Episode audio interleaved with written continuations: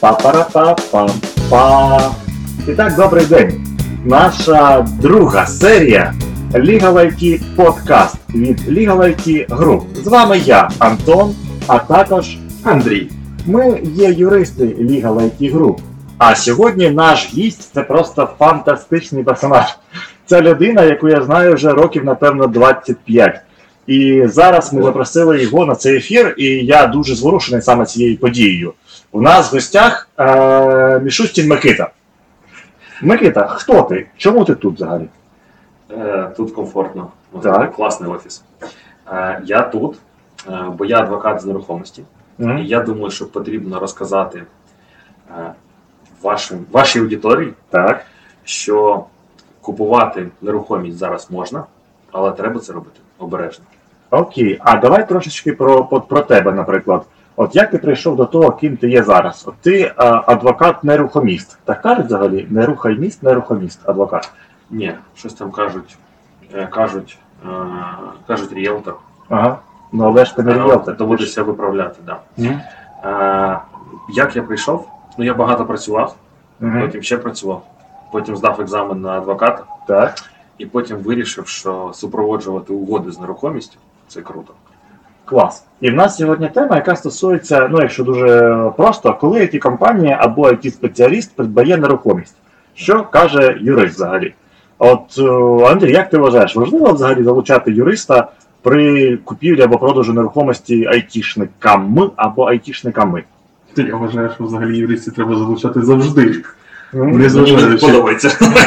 Слухайте, як може будь-який бізнес, будь-яка дія, яка вимагає від компанії витрат грошей, а всі прекрасно розуміють, що придбання або оренда нерухомого майна – це досить великий кусок бюджету будь-якої компанії.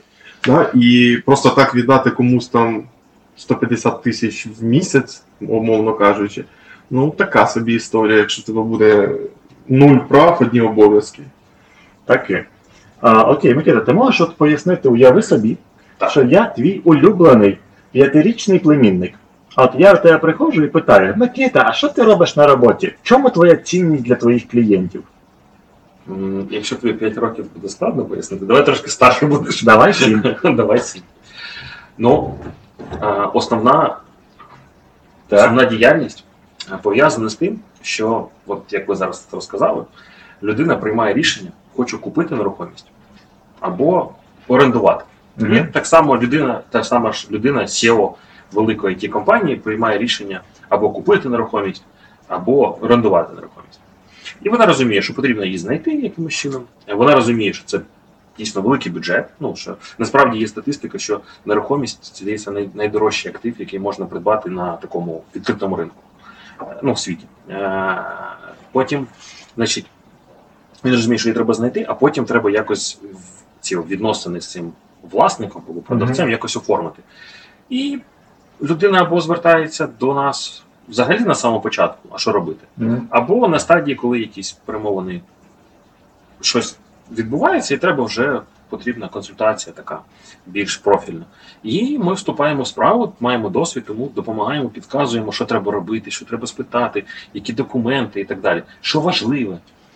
Де гроші? Де штрафи? Окей, недавно був у нас кейс, я до тебе дістав одних айтішників, які купували квартиру в розстрочку. В розстрочку ще й в новобудові. В розстрочку в новобудові, тобто об'єкт ще не був добудований. І їм кажуть: ви можете поки що не платити відсотки, тому що ми ж там трохи будуємось, розстрочку можете не платити, тому що ми ще ж зараз трохи будуємось, і якби нормально все буде, не платіть поки що. От такі вам умови. Власне. От така халява, де цікавить людей. Та тільки в цьому, поняв? Ну, в рекламних роликах тільки, так розумію? Ні, їх розвели, насправді. А потім приходить повідомлення, що шановний там, в тому випадку, там пан айтішник, от платіть все і ще й пеню. Пеню нормально. Це вже подібно на правду. Такі кейси взагалі зараз розповсюджені, бо типу війна можете не платити, а потім війна, тепер платіть ще й пеню. Ну, дивись, тут такий важливий момент перший, взагалі незалежно від самої ситуації, війна на сьогодні не вважається ні форс-мажором, ні жодною обставиною, яка не дає права не виконувати зобов'язання. Ну, тобто ти не можеш просто сказати, тут війна, я пішов там займатися своїми справами, а потім повирішуємо. Є договір, але в випадку з кейсом, який ти розказав, по-перше, забудовник навіть не почав будувати. Тобто там фізично нічого немає, там навіть котлован немає. Хоча люди уклали договір 2 роки тому, реально 2 роки, в вересні 2021 року. Вони вже заплатили 1 мільйон з чимось, 1 мільйон 300. Вони перестали платити з початку війни, потім їм написали 2 рази повідомлення, 2 рази спочатку війни і потім всередині, десь влітку. Можна не платити. Вони сказали окей, а потім їм в квітні сказали, так ви ж не платили, пені 250 тисяч і штраф 10%. Коротше, їм зараз почав повертати, то вони повертають десь половину того, що вони сплатили. Будинку немає, повернуть невідомо коли гроші. І це насправді поки що це єдиний кейс в Україні, коли компанія-забудовник почала себе так вести. Всі інші поки що ведуть перемовини, або в мене є, наприклад, приклад реальний, де забудовник надав офіційний документ з печаткою підписом не платити. Але там, це не повідомлення в месенджері, в Вайбері, який забудовник зараз не визнає, а саме офіційний письмовий документ. Але це новобудова, особливість новобудови, вона стоїть біля ГУРМО. І я думаю, що вони розуміють, що їм краще не будувати зараз. Головне управління розвідки України в центрі Києва. Там надали офіційний, що ми не будуємо, але ви не платите. Питання в тому, що є договір, його треба виконувати. І якщо ви вирішили не виконувати просто на підставі Viber смс-ки, краще звернутися до юриста і вточнити, чи це правильний шлях. Бо, на жаль, штрафи, дивись, виходить, що вони сплатили 1 мільйон 300 і пеня 250 тисяч. Це одна п'ята, штраф, такий. Окей, тобто це при кейсі, коли ми... Але це негативний кейс. Таких насправді мало, тому що в більшості ми запроваджували багато угод до війни, до початку війни, повномасштабної. Більшість забудовників пішли на розмову і або дали канікули, або дали кращі умови розстрочки, але хоча будують. У мене є дійсно пару проєктів, в яких будуються квартири, тобто дійсно забудовник каже, я ж будую, ваш будинок з'являється, договір виконується, платіть. Але ми в таких випадках, там дуже важливо, чому в тому числі потрібен юрист, ми коли аналізували договори, ми зразу писали, що у вас є можливість вийти з цього проєкту на підставі пункту такого-то договору, це коштує 5%, але ви можете, якщо ви розумієте, що ви не можете платити, у нас такі випадки були і до війни, тому ми розуміли це.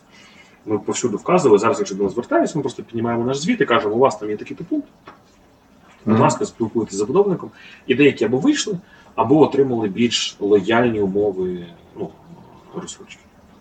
Але, домовилися. Але все рівно в будь-якому випадку це не загальна практика, це такі якісь точечні домовленості, в яких постійно має бути залучений юрист, по-правильному, да? По-правильному, да, щоб ти розумів, що ти підписуєш. Тому що, по суті, ці всі домовленості по-правильному, вони переходять в будь-якому випадку. Ми поговорили, в Viber попереписувались, а потім ти поїхав в офіс до цього забудовника і підписав якісь документи. І щоб цей документ не був підписаний, зараз ви платите розстрочку по $1000, а потім штраф $1 мільйон, то для цього потрібен юрист, який скаже, цей документ можна. А взагалі зараз купувати нерухомість від війну, це з точки зору юридичної, це не те, що там ліквідно, це зрозуміло питання економічне, а безпечна з точки зору юридичної, чи це такий завжди, просто чи це гра 50/50 взагалі? Дивись, коли ми кажемо про ринок нерухомості, у нас по суті він ділиться всього на 2: новобудови і вторинний ринок. Новобудови, які будуються, це ризик, об'єктивно ризик. По 2 причинам. Це, по суті, бізнес, який працює, незрозуміло на чому він будується. Да? І якщо прилетить ракета, я умовно кажу, все бізнес закінчився чи ні, чи він може відбудувати. Якщо це, наприклад, новобудова, яка майже закінчена, наприклад, у нас є дійсно об'єкти, які ти фізично на нього дивишся, тебе вже в нього пустили, тебе там ліфт працює, тобто значить, що пусконова робота зроблена, це такий технічний термін, але суть в тому, що якщо ліфт працює, то будинок майже готовий. Якщо таким дуже простою мовою. Запам'ятовуєте? Так. Як мінімум в ньому вже є електрика, це добре. Так, в ньому вже є електрика, ні, там більше. І більше одного поверху. Так, більше одного поверху, точно. То такий будинок, в принципі, можна розглядати. Його запустять. 99%, що там не буде проблем. Є нюанси, але базово це окей. Вторинний взагалі можна розглядати. Вторинний ринок зараз, от останнім часом, у нас багато угод, коли квартири продаються за борги. Ну, це теж нормально, постійно є рух на ринку, це нормальний процес. Але за рахунок того, що, ну, наприклад, останні там 3 ситуації, вони дуже схожі між собою. Одна людина іншій надала кредит, кредит не виконали, забрали за кредит квартиру, і квартиру продають, там, умовно, ринкова вартість 50, вони продають її за 45, тому що їм квартира не потрібна, їм потрібні гроші, щоб вони далі їх передавали так само в кредит. І тому, ну, в принципі, якщо ринкова 50, а продають за 45 і 10% знижка, ну, це вже небагато. Є, ну, чим дорожча квартира, тобто чим більше вона площі, тим, знову ж таки, дешевше. Ну, тим більше знижка, тому є економічні підстави, що, ну, можна це робити. І плюс є такий момент, але це більше для старічків, що виходять на ринок квартири, які взагалі ніколи не продавалися. Ну, тобто в Києві є деякі... Так, ми виїжджали, потрібно теж погашати якісь борги, і от є будинки, в яких там умовно 20 квартир, і вони ніколи не продавалися. Тобто їх якимось чином там в 2000-ні роки розібрали, і все, і вони, ну, вони стоять пусті, вони нікому, ну, типу, вони навіть в оренду не здаються, вони не продаються. Але зараз вони виходять на ринок, і це, ну, теж шанс відхопити якийсь такий шматочок класи. Цікаво, а от окей. Давай тоді, якщо от людина хоче купити собі квартиру зараз в новобудові, відповідно недобудовіші, от які 3, наприклад, ключові пункти вона має для себе перевірити взагалі от, по логіці? Подивитися на картинку, яка буде? Місто перевірити. Краще у Львові, там більше шансів, що добудують. Більше десь за Карпатами. Ні, ну насправді ми більше спеціалізуємося по Києву, ми там іноді дуже рідко перевіряємо якісь інші міста. Але базово це перевірка новобудови, вона, ну, має, по суті, 3 складових. Це законність будівництва. Насправді зараз Лунд виконує, ну так, виконує цю функцію, там можна подивитися, чи є документи, чи є червоним написано «не можна», бо буває таке прямо таким великим рядом «не можна», то вже краще задуматись. Це законність будівництва, тобто, що земля відповідає, що там є дозволи і так далі. Друге, це компанія, яка будує. В неї є репутація, немає. Ну, наприклад, зараз потрібно розуміти, що зараз ринок змінюється, тобто не можна повноцінно розраховувати, що компанія, яка зараз існує, і 2 роки тому це одна і та сама компанія, треба перевіряти. І третє, договір, за яким інвестують кошти. Якщо це, ну, просто, наприклад, для Києва існують там фонди, це, ну, дорогий спосіб, да, ну, отримати кошти, компанії по управлінню активами, потім договори з відповідною або інвестування, або купівлі-продажу деривативу, ну такі класні слова. Але розуміють взагалі людям. Нікому, да. Але для цього і потрібен юрист в той момент, тому що ми там можемо простими словами сказати, що дериватив – це просто ваш спосіб зафіксувати, що ви хочете щось купити, як на біржі. А потім ви купуєте майнові права, а майнові права – це просто право на право. Ну, ну, дивно звучить, але це ваше право на право стати правовласником прекрасної квартири. Тричі право. Тобто, ні, насправді двічі. Дивіться, питання не в захисті. Оце таке питання, будь-який договір можна порушити. Я зараз бачив і договори з фондом фінансування, хоча це профільний договір, профільний закон існує і так далі. Укрбуд тупо пішов, ну, відпочивати, і всі договори з фондом фінансування будівництва – це те, що відповідає найвищим стандартам юриспруденції, як, ну формально, я ж так, да, іронічно.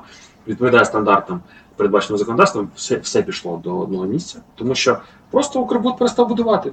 В тебе є найкращий договір, найсильніший. Але, ну, будинки не будуються і все. Ну, Київміськбуд сказав, шановні, грошей нема. Ну, так, а що треба тоді брати? Ти хочеш купити квартиру, десь їхати туди? Якщо ти хочеш купити квартиру, чи є котлован, чи що? Ні, ще є котлован, то ти зібрався і поїхав назад. Ні, ну, бажано знаходити все ж таки будинки, які хоч на якій стадії будівництва. Ну, тобто, щоб, ну, хоча б щоб каркас був. Друге, їхати у відеопродажу, в принципі, спілкуватися, що відбувається, що продається, які плани і так далі. У нас, наприклад, зараз є об'єкт, там одразу в договорі прописано, що вони будують ще 14 черг, і ви повинні розуміти, що буде трошки це брудно. Ну, це реально прямо прописано в договорі, щоб людина, купуючи там Fresh and dirty. Да, в будинку номер 3 розумієш, що буде ще 14 будинків. Типу прибудинкова територія, буде чуть-чуть брудненько. Трошки, да, трошки. Ну, вона там десь на будинку 8-му, напевно, в них вже буде нормально. тому що там 8 тонн. Але це не точно. Але це не точно, так. Да. Mm-hmm. Бо там так загальна фраза, типу, просто розумію. Далі спілкуватися з менеджером, розуміти, скільки коштує, розуміти, що економічно тобі ок, ну, бо це теж важливо момент. І потім вже отримувати договір, за яким вони цю квартиру продають. Бо теж треба розуміти, що в одному ЖК, от, наприклад, є такий класний ЖК на лівому березі, він будується на 9 земельних ділянках, які належать 9 різним компаніям, відповідно 9 замовників, 11 будинків, 8 фондів. Тобто там типу договорів, комбінації компаній. Якісь прямо 11 розділів. Так, але він будується. Він будується, він його дійсно будують, і там компанія, яка будує, в неї гроші, в неї все окей. І там війна, не війна. Тобто кейс давати його теж будуть по кусочках? Так, да, його здають по черзі. Ну, типу, по... Він там вже 8 з 11, здається, вже здання. Ну, тобто це такий нормальний проєкт. До чого це? Отримати договір і з цим договором вже йти до юриста. Угу. Бо далі юрист каже, договір є, угу. І з договором вже можна працювати, бо ти знаєш, кому по договору, кому ти даш... по договору, кому ти даш гроші, і які обов'язки є в тебе і в нього. Окей. От такі справи. Тобто виходить... І оплата тільки безналом. Ага. От тільки оплата безналом. Ага. Ніяких актів приймання передачі грошей. Сумки, чемоданчик уже не можна занести, не? Ні, дивись, можна. Тільки тоді ти забив акт приймання передачі грошових коштів нотаріально. Нотаріально. Що нотаріус буде рахувати? Ну, нотаріус тебе порівняє. Буде виграти, так? Каже, це все мені? Так. За оформлення угоди? Окей, давай перейдемо до іншого нашого питання. От IT-компанія зараз хоче орендувати, наприклад, собі офіс в Києві. Так. В принципі, це нормальна історія, навіть тому що всі зараз все одно виходять в офіси, ми зараз з тобою в офісі сидимо. Угу. А як бути, то home remote це, звісно, добре, але треба один об одного все одно стукатись. Якимось творчим професіям. От ми з Андрієм стукаємось один об одного. Ми ж творці. Да, ми ж творці. Ми ще витворяємо. Ділимося іноді їжею навіть. Ого. Да. Дивись, а то вони ще не годували. Окей, давай підемо все-таки в профільну тему. Да. І от IT-компанія орендує офіс, наприклад, зараз. От на що б ти порадив звернути увагу, і з правової точки зору, і з точки зору майбутньої зими, напевно. Майбутньої зими. Дивись, давай розділимо базовий договір, а потім вже майбутньої зими. Що будемо розглядати зиму, як просто зима апокаліпсису. В принципі, за договором оренди потрібно, насправді, там є 3-4 пункти, які потрібно відслідкувати. Хто тобі здає, тобто, що точно це власник, власник або особа, яка дійсно має на це право. Здає товка, а платити треба дяді Сережі, який приходить і кешем, і конверт бажано підписати. Я дяді Сережі.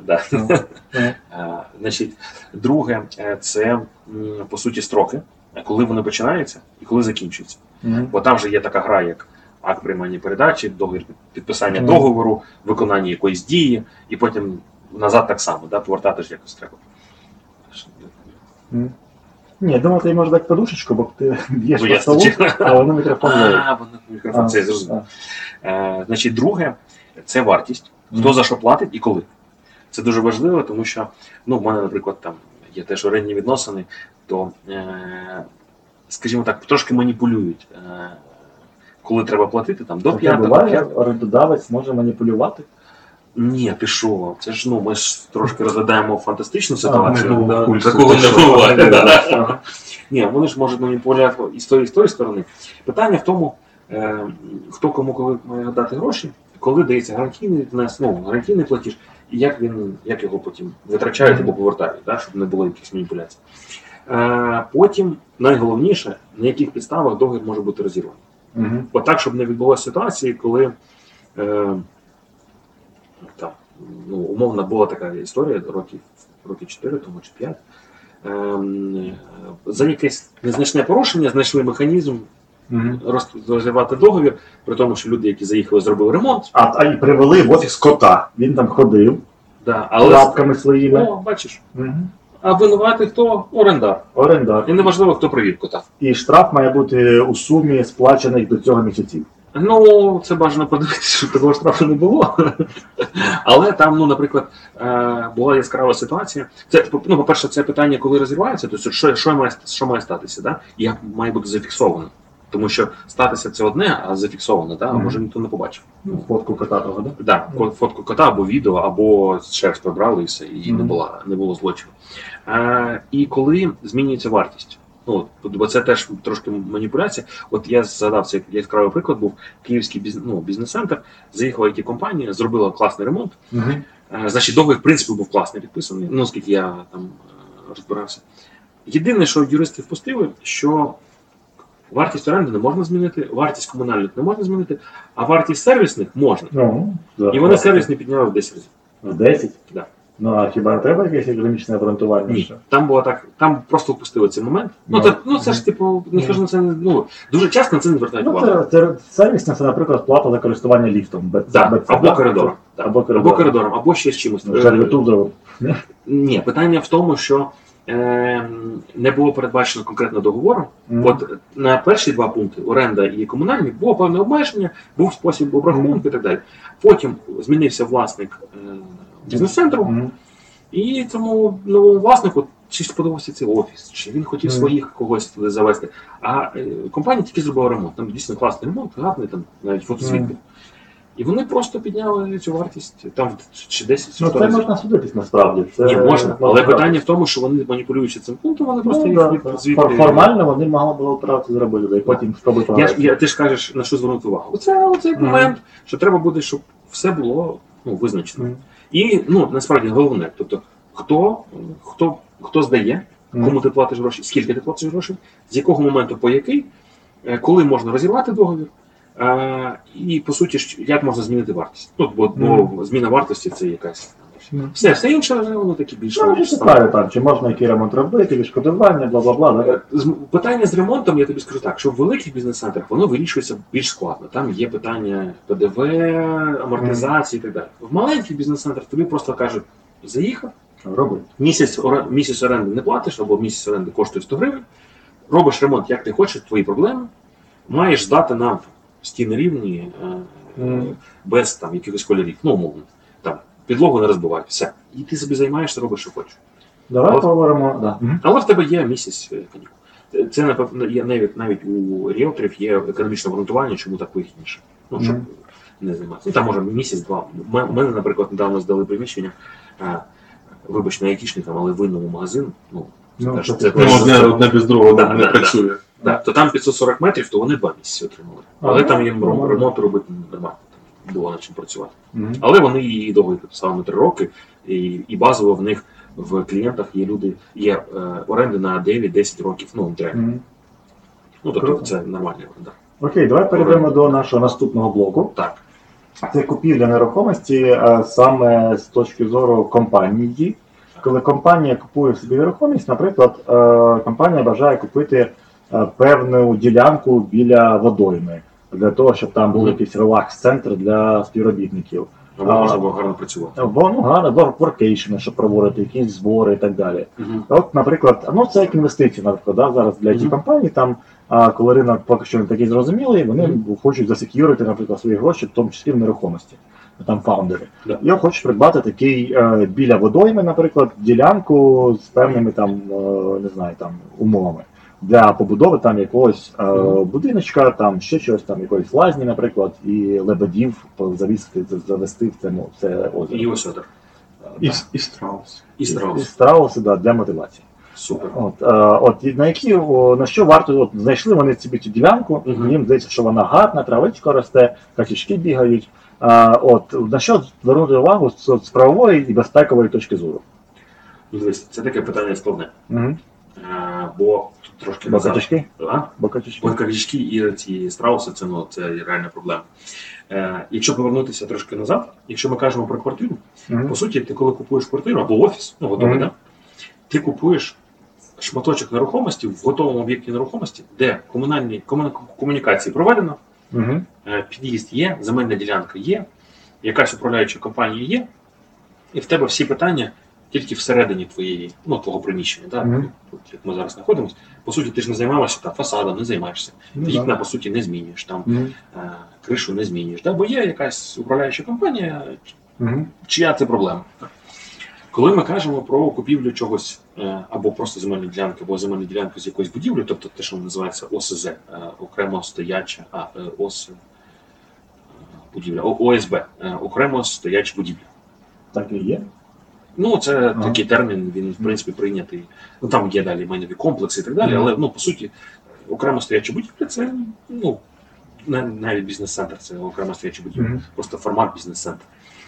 То питання стоїть набагато складніше, бо є питання землі, її статус, правильність оформлення, цільове призначення, вартість, якщо це оренда, вартість орендної плати, якщо це власність, податок і так далі.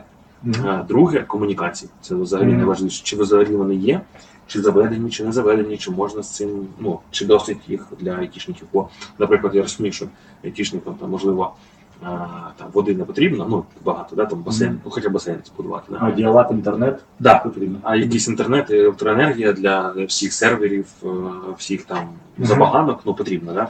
А її десь треба взяти.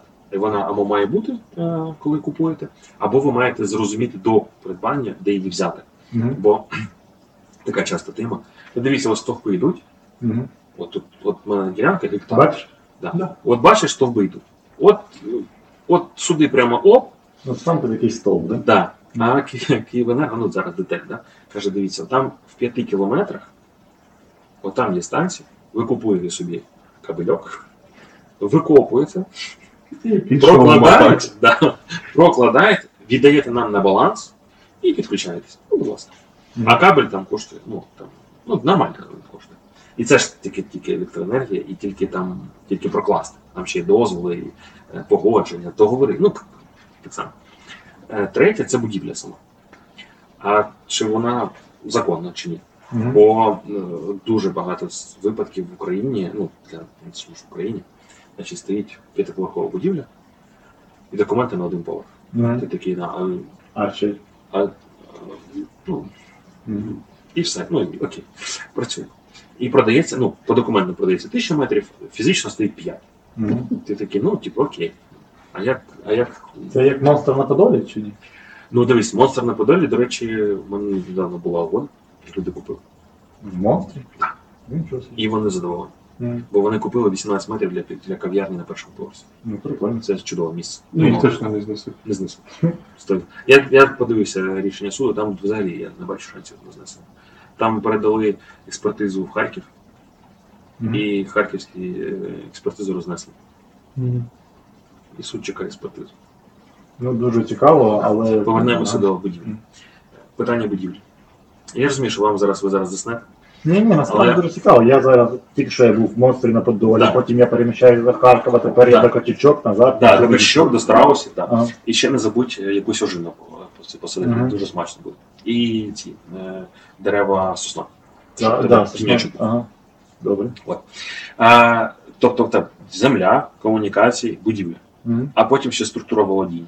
Тобто як цим всім володіти, на кого оформити, щоб і потім, якщо якщо продати, якщо що, закласти, отримати кредит якийсь, або якщо що, або роздати, або взагалі просто, ну, наприклад, там власник вирішив завершувати бізнес, ну, з якихось причин, якось продати. Да? Це ж треба теж розуміти, бо, наприклад, ну, банальний приклад, якщо ти як фізична особа володієш нерухомістю і нежитловою нерухомістю, у тебе стабільний податок 6,5%. І плюс 2% на угоду. 8,5%. А тебе будівля коштує мільйон. Тобто це 85 тисяч доларів маєш вдати державі. Не найкращий спосіб володіння з точки зору структури власності, тому треба подумати. По-друге, як ти кажеш, безпека. Тобто, щоб хтось не переписав або не створив компанію клон. Теж краще там задумуватись над цим, і над цим треба думати до придбання, до угоди. Ну, взагалі якось там трохи навіть роблять іпотеку, значить не іпотеку, а закладають, да, щоб не можна було... Але ж питання, як закласти так, щоб це було зручно, щоб ти щоб закладаєш, тебе не будуть додаткові податки, там, ну, потім, щоб іпотеку можна було зняти. Ну, тобто, це ж треба, це правильний процес, ну, це правильна ідея, що перезакладаєш, блокуєш, арештовуєш, але сам з собою. Але не забувати, ну, хто кому там, хто кому говорить, да, винен, щоб потім не вийшла якась ситуація, що, типу, іпотекодержатель забрав тебе. Ну, дійсно, тобто треба дійсно, коли купуєш таку штуку, вже набереш на березі, і ти маєш домовлятись на березі. Щодо берези, яка в тому числі росте на ділянці, я думаю. Окей, добренько. А скажи мені таке, от у нас же такий Legal IT подкаст, давай поговоримо про штучний інтелект в нерухомості. Взагалі є якийсь тренд на використання зараз технологій штучного інтелекту там для аналізу нерухомості чи пошуку? Ну, от, наприклад, мені здається, що штучний інтелект міг би аналізувати за певними там параметрами вже там ок чи не ок будівля, з правової точки зору ок чи не ок договір там. Щось таке вже є на ринку чи для України? Чи в Україні він би помер. Просто на стадії якогось аналізу би помер, сказав. Я не хочу цим займатися і застрелився. Знаєш, як я недавно читав, що цей штучний інтелект почав більше спілкуватися з людьми і почав тупіти. Тому що люди ставлять все більш тупі питання, і він в Україні, на моє переконання, поки що це майже неможливо. Тому що кількість речей, які складно проаналізувати з точки зору штучного інтелекту, занадто висока. Ну, якщо ми візьмемо той же, наприклад, Лунд, якщо він вже віддає тобі якісь певні індикатори, так? Так, дивись, я тобі розкажу цю прекрасну історію. Мені здається, вони впроваджують щось таке? Так, вони впроваджують з точки зору підбору. Тобто ти можеш спробувати підібрати за рахунок. Але дивись, тут є питання, проблема, в яку ми впираємося. У зв'язку з тим, що ринок нерухомості не врегульований, тобто немає якогось там прямого закону, який би регулював спосіб реклами, нерухомості і так далі, то ти впираєшся в ситуацію, коли от ми зараз проживаємо в квартирі, яку ми орендували 3 місяці тому. Так. Вона досі здається в оренду певним агентством. Треба визначати. Нікому. Немає шляху вичищення. Deceptive practice. Це якби ти вводиш в оману потенційного споживача. Ні, так вона каже, ой, вибачте, ми забули, ця вже здана, але в нас є інше. Вони завжди так роблять ті ріелтори. Вони вставляють класну квартиру, що ти їм подзвонив і потім цей тут. Але ж немає, в зв'язку з тим, що ринок не врегульований, в них немає відповідальності. Дивись, по авторським правам на самі фотки, наприклад, Кому це треба робити? Вони взяли власника. Хто буде ініціатором вичистити? Йому навіщо? Він здав в оренду, він не отримав. Якщо немає навіщо, і ніхто не платить гроші, то, звісно, нікому це робити не треба. А ти ж питаєш про штучний інтелект. Штучний інтелект бачить свої фотографії, він їх аналізує, але ж це не актуально. Тоді треба дзвонити і голосом робота казати I want to buy. Є нюанс. Треба подзвонити в 10 агентств. Бо в 10 агентств є ці фотографії, бо вони класні. Дійсно, там гарна картина. І це є, перше, да? З точки зору штучного інтелекту були дві компанії, вони є досі. Скільки я знаю, правда, він закрився. Коротше, ідея в тому, що були хлопці, які намагалися за рахунок, умовно, це я не кажу, що штучний інтелект, але вони створили систему, яка надавала витяги з різних реєстрів для того, щоб проаналізувати законність будівництва, як ти кажеш, інвестиції. Я брав такий звіт. Типа смарт-витяг. Так. Тобто, умовно, там він коштує X, мої послуги коштують X4. І людині, звичайно, дешевше взяти X. У мене була така чудова розмова, якийсь був там день, такий собі настрій, мені дзвонить клієнт, каже, хочу проаналізувати в тебе. Я кажу, слухай, візьми цей звіт, що ти? Він каже, я його взяв. Я говорю, і що? Нічого не розумію. Тобто проблема в тому, що не факт, що цей штучний інтелект зможе зробити висновок. От головне в цьому ж питанні, в чому, наприклад, наш плюс. Чому ти не замінюєш? Так, бо я не просто даю якийсь там звіт у вигляді маси інформації. Я кажу, це нормально, і того, це нормально, це відповідає там нормальним ринковим умовам, вас захищено, можна там придбати. Це насправді в тому числі і питання, чому штучному інтелекту важко замінити реальних юристів, практиків з історичним досвідом, як ти дачі, більше зараз, або як я, або як Андрій, тому що ти зможеш робити конклюжен вже з свого досвіду. І знаєш, що ще важливіше? Коли штучний інтелект каже тобі, наприклад, цей договір поганий, бо це одна історія. Коли тобі каже юрист в піджаку, в кроватці, я тобі проаналізував, ось так і ось так. Це вже сприймається навіть людиною по-іншому. Тому тут є різні моменти. Ти знаєш, питання сприйняття, напевно, зміниться, тому що росте молоде покоління, яке з цим не стикалося. Ті, хто ці йому скаже. Так, воно з таким не стикалося, просто і піджак, не піджак, йому все одно. Але мені здається, все одно питання висновку, і що? Що ти порадиш мені? Бо, наприклад, оці звіти, я дивився, я спеціально брав, це ж конкуренти, в одному звіті 70 сторінок. Там багато загальної інформації, але ж це треба, щоб людина сіла і читала це. І вона, ну там, наприклад, знову ж таки договір деривативу, да? І там розписано дві сторінки, договір деривативу з посиланням на закон. Мені цікаво. Людині вона каже, можеш, ну, можна купувати чи ні? Я кажу, можна. Все. Можеш копати, садити дериватив туди, і буде тобі гарно за мене ділянка. Або, наприклад, ну, теж була смішна ситуація, значить, я беру цей звіт, а там такий дуже проблемний комплекс, він зараз вже його там очистили, а він був проблем. І там тупо 3 сторінки, посилання на судовий реєстр, написано кримінальна справа, кримінальна справа. Так, просто 3 сторінки кримінальної справи, потім в кінці. Ми не бачимо проблем в цьому комплексі, але краще нас звернутися. Тобто людина, яка не займається юриспруденцією, відкриває звіт, якому тупо 3 сторінки посилань, тобто це десь 70 чи 80 ухвал, там якихось рішень, кримінальні справи. Та все нормально, все окей. Вони ж продають, і знову ж таки, ти ж розумієш, вони всі пишуть, this is non-legal advice, police consult, за бла-бла-бла. Це вам базова інформація, бо просто зібрали її з відкритих джерел. Ну це ж по суті теж аналог роботи штучного, ти ж можеш його на те саме. Тут є тонка грань, насправді, те саме стосується і медичних послуг, тому що зараз є дуже багато там штучний інтелект в медичних сервісах, і вони також пишуть, наприклад, якась нейронна мережа аналізує фотку, наприклад, людини бачить в неї якесь там подразнення на шкірі. В неї є база із 5 мільйонів цих подразнень, вона каже, що ймовірно у вас там X-хвороба, але ви маєте звернутися до лікаря. Ну і питання в тому, числі і в лігал-частині, і в медичній частині, як це доноситься до людини. Тому що ти можеш написати хитрі формулювання, ну ти ж можеш, ти ж юрист, і я можу, і Андрій може. І так, що це буде, наче написано з дисклеймерами, але людиною буде сприйматися, наче сходило до реального юриста. Тут є цей момент ось цього персепшену, насправді, і він важливий. Ну, ти можеш навести, що цей штучний інтелект має підвести під думку, що тобі потрібно піти до конкретного юриста. Не просто до юриста, а до юриста в такій темі. А він хоче нас замінити. Ну, будемо дивитися, як все буде рухатись і куди.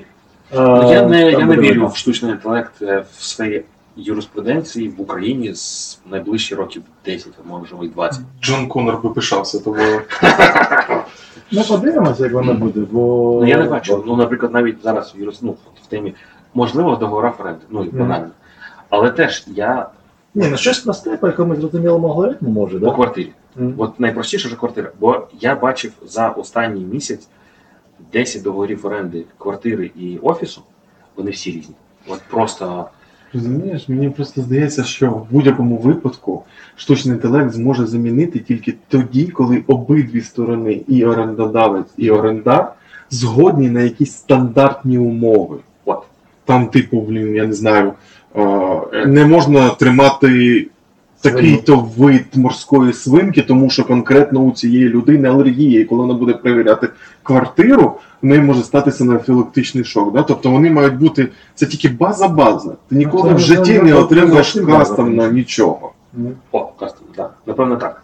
Да. Напевно, база, так. Да. Я думаю, на наступні подкасти ми також запросимо якогось адепта штучного інтелекту і подискутуємо з ним про ці питання. Я адепт?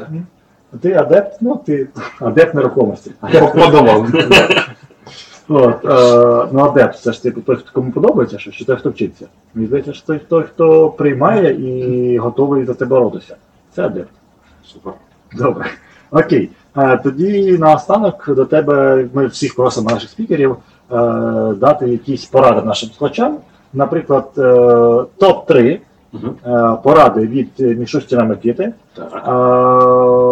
людині, айтішнику, наприклад, або не айтішнику, який бажає вкласти гроші в нерухомість. Так.